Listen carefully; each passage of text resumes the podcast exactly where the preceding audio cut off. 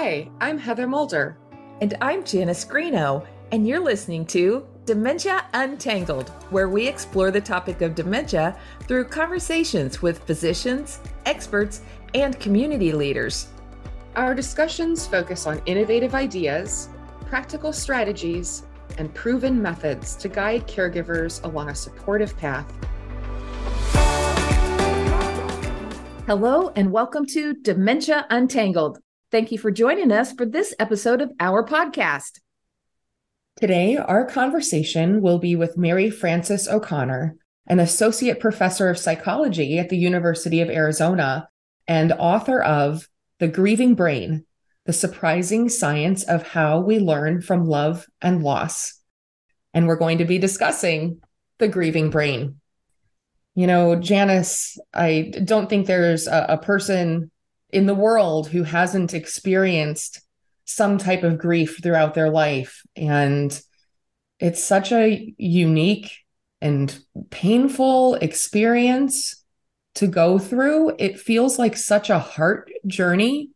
And what I love about this book is it helps you understand all of these really complicated feelings that you're having and well, when we talk to our caregivers of, of people living with dementia, a lot of times we talk to them about the experience of ambiguous loss and anticipatory loss um, and and grief. All of these are common experiences for our caregivers. And you know, as I, I reflect on my own experience, it's hard to believe, but um, prior to moving to Arizona, I had lost my life partner, and we are now approaching 10 years um, since I lost him. And I reflect back on that first year and just how tragic and difficult that time was to process this monumental loss in my life. And here I am 10 years later. So much have changed, but it can take the smallest little thing to trigger that experience of grief. It's just always present with you. And so I'm so grateful for the book, The Grieving Brain. And I'm really excited to learn more from Mary Frances today about what is actually happening behind the grieving process. I agree, Heather. And I, I can only imagine what it's like to be coming up on 10 years and and how life has changed, but that things can still catch you off guard and it, it makes me think like like you said of of my own grief in my life. And i think of most recently losing my grandmother um, who was diagnosed with dementia and they think it was probably alzheimer's disease uh, and vascular dementia. But i remember grieving while she was still living. I remember grieving about the impact that it was having on my family I remember grieving about how it was impacting her. And I remember ha- grieving about how it was impacting me. And then I remember grieving after she passed and just those moments of, hey, I wish I could call grandma and get that recipe or whatever it might be. And it just catches you off guard. So I am so glad that we have Mar- Mary Frances today. I think this conversation is going to be so important for our caregivers. Welcome, Mary Frances. Thank you for joining our conversation. Thanks so much for having me. It's such an important conversation. Before we learn more about the grieving brain, can we learn a little bit more about you? Tell us about your journey and what led you to connect with the dementia community. Well, I really connected with the dementia community through caregivers, honestly, because they were coping with grief and loss. And grief and loss has been a long time scientific curiosity for me, thinking about how does the brain understand that we have this one and only that we love? How does our little gray computer encode all of that? But there's a more personal reason as well. Uh, when I was in the eighth grade, my mother was diagnosed with stage four breast cancer. So I didn't know it at the time, but she was only supposed to live through the year. And her oncologist described her as his first miracle. She lived another 13 years. But wow. grief definitely came to our house. Yeah. And what that meant was when I was 26 and she died, I was already in graduate school. And, you know, it just made me comfortable with people who were grieving. So I could think about deeply understanding what they were saying about their experience, what they were thinking and feeling and doing, and then trying to match that up with the neuroimaging scans that I was um, taking with them and sort of seeing how the brain and the psychology were all sort of interconnected. What a fascinating story. Thank you for sharing that with us. I'm really curious to learn more specifically what is grief and why does it hurt so much? I mean, you can feel physical pain from grief. Well, I think of grief as just the natural response when something very important or someone very important to us is taken away, is gone. And so that often happens through death, but it can happen in other ways as well that we'll talk about. And I think people don't necessarily realize that grief is a physiological response as well as a psychological response. Those are, of course, completely interconnected. But the description of grief being painful is so common and even universal across the world that there is actually evidence from research studies that that's not just a metaphor so we know that when you bond with a loved one, you can't really talk about grief without talking about love. And so when you've bonded with your one and only, your spouse or your baby or whoever, that it sets up your brain to release opioids when you're with them. So that's the internal release of these good feeling chemicals, opioids. And what that means is that then if you're separated for the from them, we actually see a decrease in opioids. Well, the other reason that we know opioids is because that's what we give people for pain relief, right? If you've had surgery, a doctor will often prescribe opiates for you. And so that painful experience that we're having, even though people can't necessarily say which part of the body it's painful, that painful experience could be in part because you have less opioids in your system that are naturally created because you're not with that person with whom you're bonded. That is absolutely fascinating. And I think many of us can relate to that because if we are around a cute baby, I mean, mm-hmm. who can't help feeling happy inside? And that's so interesting that the research is finding that. And you mentioned brain scans and evidence. How do you measure grief in a scientific way? we really struggled with how to do this when we published the first neuroimaging study of grief that was done here at the University of Arizona in 2003. And I realized that if you were going to evoke grief in this neuroimaging scanner, that's a pretty sterile medical environment, we wanted to do that as naturally as possible. And so when bereaved participants courageously agree to participate in our research studies, I asked them to bring with them a photograph of the person who's died, much like you might look through photo albums if you were explaining, you know, your grandmother to someone who had never met them after she died. And we take those photographs and scan them into a computer so that while the participant is lying in the neuroimaging scanner, we can show them those photographs on goggles. And that means that while they're reacting to looking at this person who they love, who's died, and as they're having all that neural activity during that wave of grief, that we can record where that activity is happening in the brain and then compare that, for example, to them looking at a photo of a stranger where they're still looking at a human being, but they're not having a wave of grief associated with it. So, by comparing what it is to just look at a person and what it is to look at this one and only who's deceased, by looking at the difference in brain activity, it tells us the brain regions and connections that are uh, associated with grief. You've talked about how love and grief are so intertwined with each other, and encoding a bond is so an important part of that as well. Why does encoding a bond with our loved one mean that we're feeling grief? Well, some of this research actually comes from animal neuroscience. So, neuroscientists study these little tiny rodents called voles. And voles are amazing because they pair bond for life. Once they have selected a mate, they prefer to spend time with that vole than any other vole.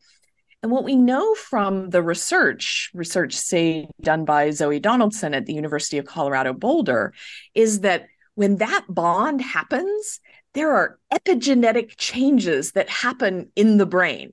That is to say, the way that the proteins in your brain are folded around your genes changes because I love you and you love me.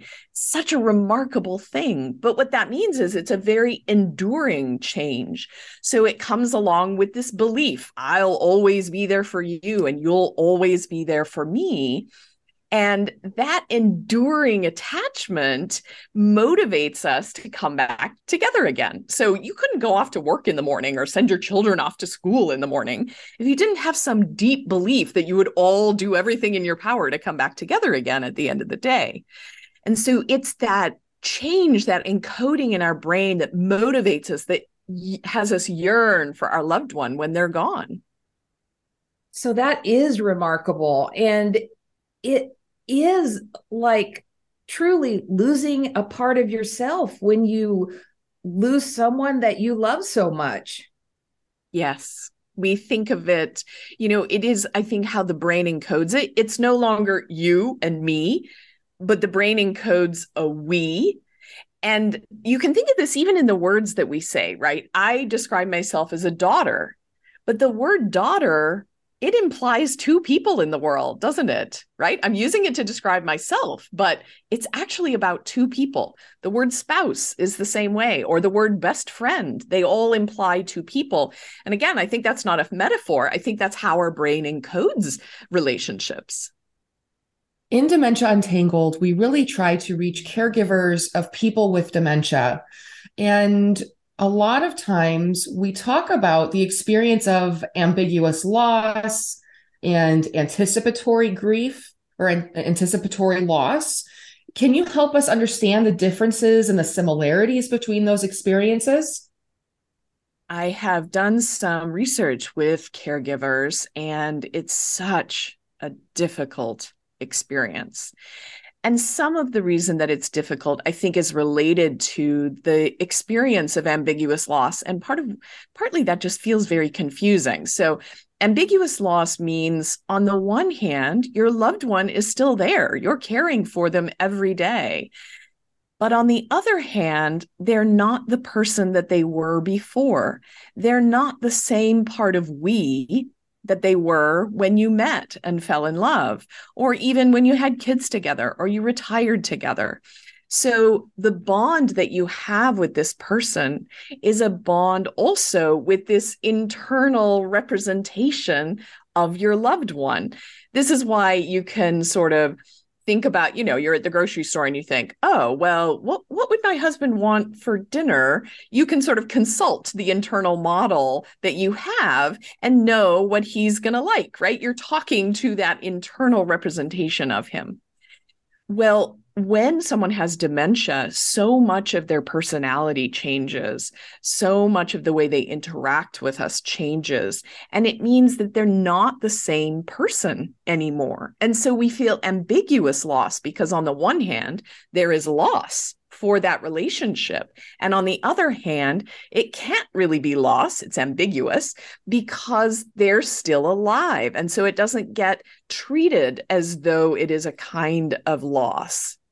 Anticipatory loss, on the other hand, or anticipatory grief, I think is maybe the more common term, is that we also know when a loved one has a diagnosis of dementia that they're not going to recover from it.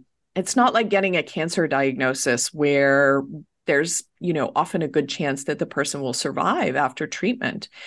And so we know that this person's life is limited now. And it is natural as human beings to try and imagine the future. We anticipate what it will be like to have grief when we're in the world and our loved one no longer is. And so that anticipatory grief, experiencing what we will feel in the future, fearing what we will feel in the future, is also a part of being a caregiver.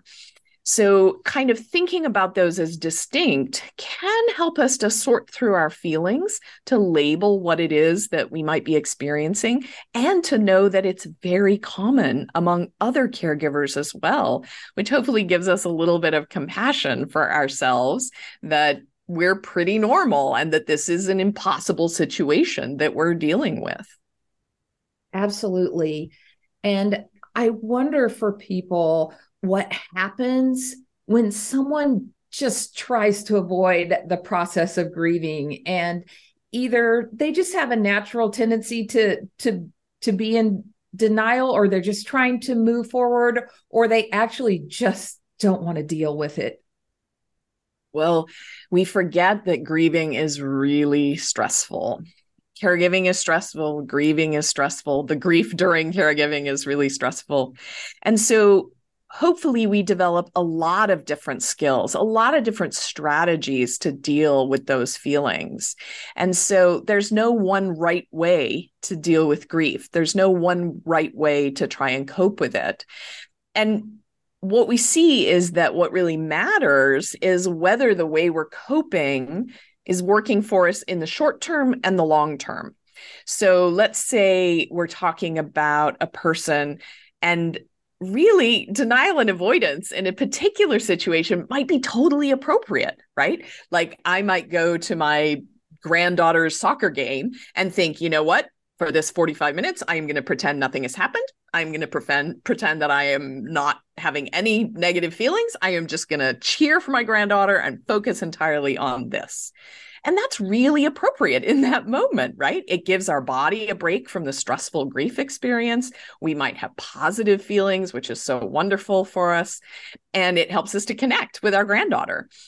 But you can imagine that if that is always your strategy, if that's the only tool in your toolkit, that every time you feel grief, you think, you know what, I am just going to pretend this isn't happening and and focus on whatever I'm doing right now that in the long term, it may not really help us to understand what life is like now, now that we are a person who has grief. But the amazing thing about the brain is it can help us if we don't avoid the painful situation. We can actually learn how to cope with it.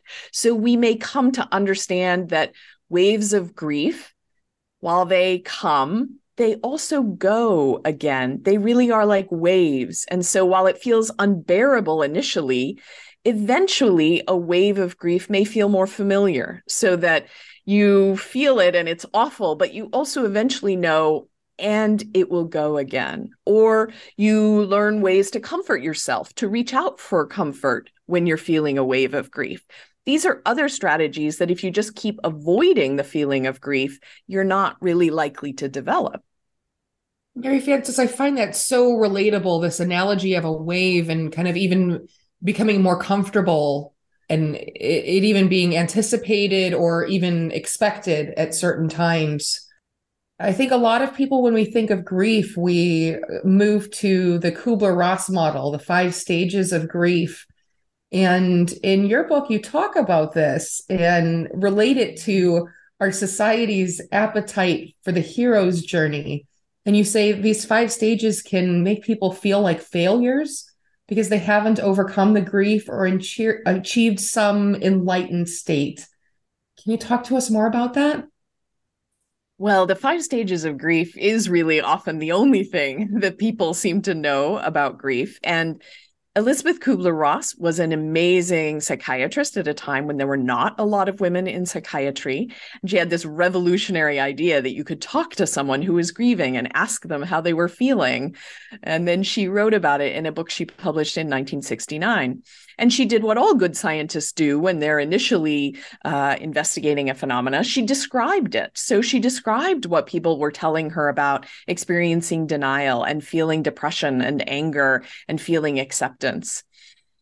But the stages came to be used as not just a description of grieving, but of a prescription for grieving, as though you were to follow these stages in this order uh, not skip any stages, and then you would be released at the end. And this really does sound like what we think of as the hero's journey, right? From, you know, everything from Homer and the Iliad to sort of, you know, if you think of Stranger Things, right? And and the and the character Eleven who travels through these, you know, gauntlets they have to get through these these difficult stages they have to get through and then at the end there's this reward that they return this wiser better person uh, to their home to the people they love well the trouble with this is not everyone experiences the stages in this order. Sometimes you go through anger many times, even after you've been through acceptance. And sometimes you don't experience anger at all from more recent research, we know that it isn't a set of stages like that, that in general, people experience more acceptance over time and they experience less yearning over time, but that it goes up and down. It goes up during the holidays, it goes up at the anniversary of the death. And that doesn't mean there's anything wrong with the process that you're in. It just means that you're more aware in those moments of the loss that you've had. And so I think it is problematic for people who are trying to hold themselves to some standard, uh, some model of how grief can work, uh, because it isn't necessarily reflective of everyone's experience. Oh, that is so good. You know, our life just isn't a script and things don't happen on cue like we think maybe they should so that that is such great advice and i wonder if you can share with us and our listeners tell us a little bit about the difference between grief and depression you write about that I think it isn't until fairly recently that we've made a good distinction between grief and depression. Although, interestingly, even Freud wrote about this in the early 1900s. So, this is perhaps the easiest way I've found to describe it. Grief really is about the person who's died. And so, in depression, yearning is not a characteristic of depression, yearning is a characteristic of grief.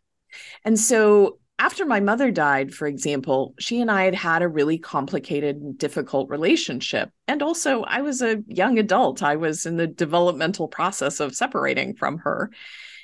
After she died, it wasn't that I yearned for her to be back, which is very common when people are experiencing intense grief and can last for a very long time for people my experience was more like depression.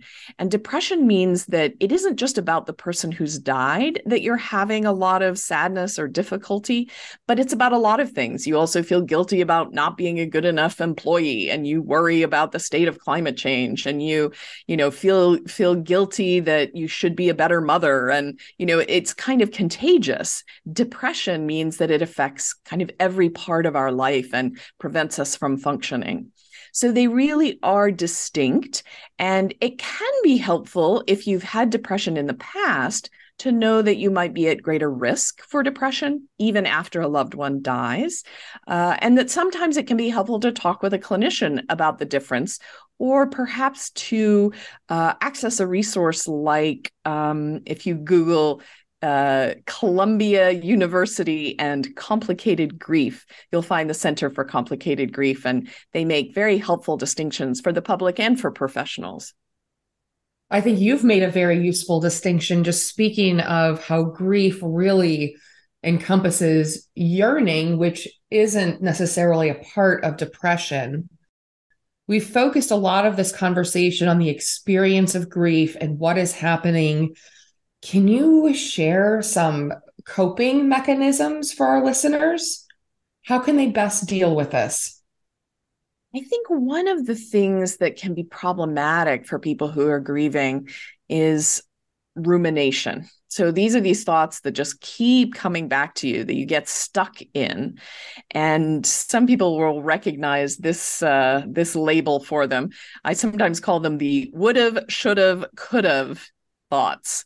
And so these are the infinite number of stories that we can tell ourselves, you know, if only I had gotten them to the hospital sooner or the doctor should have known to run that other test or if only they could have known that you know they shouldn't have that last drink or the infinite number of stories we can tell ourselves well the trouble with that is that if you think about it each of those stories ends in and then my loved one would have lived but the painful reality is that they did not live and that if we get stuck in what our brain can generate in an infinite number of these, it's not helpful in understanding what reality is like now. It doesn't help us to be in the present moment.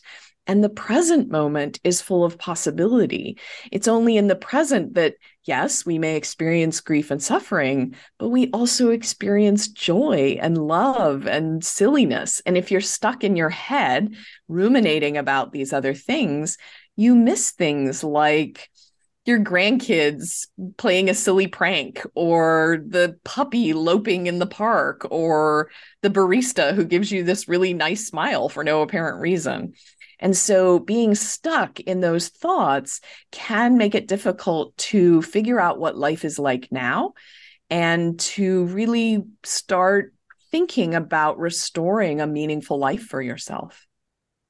Mary Frances, that is so powerful. Uh, thank you so much for that.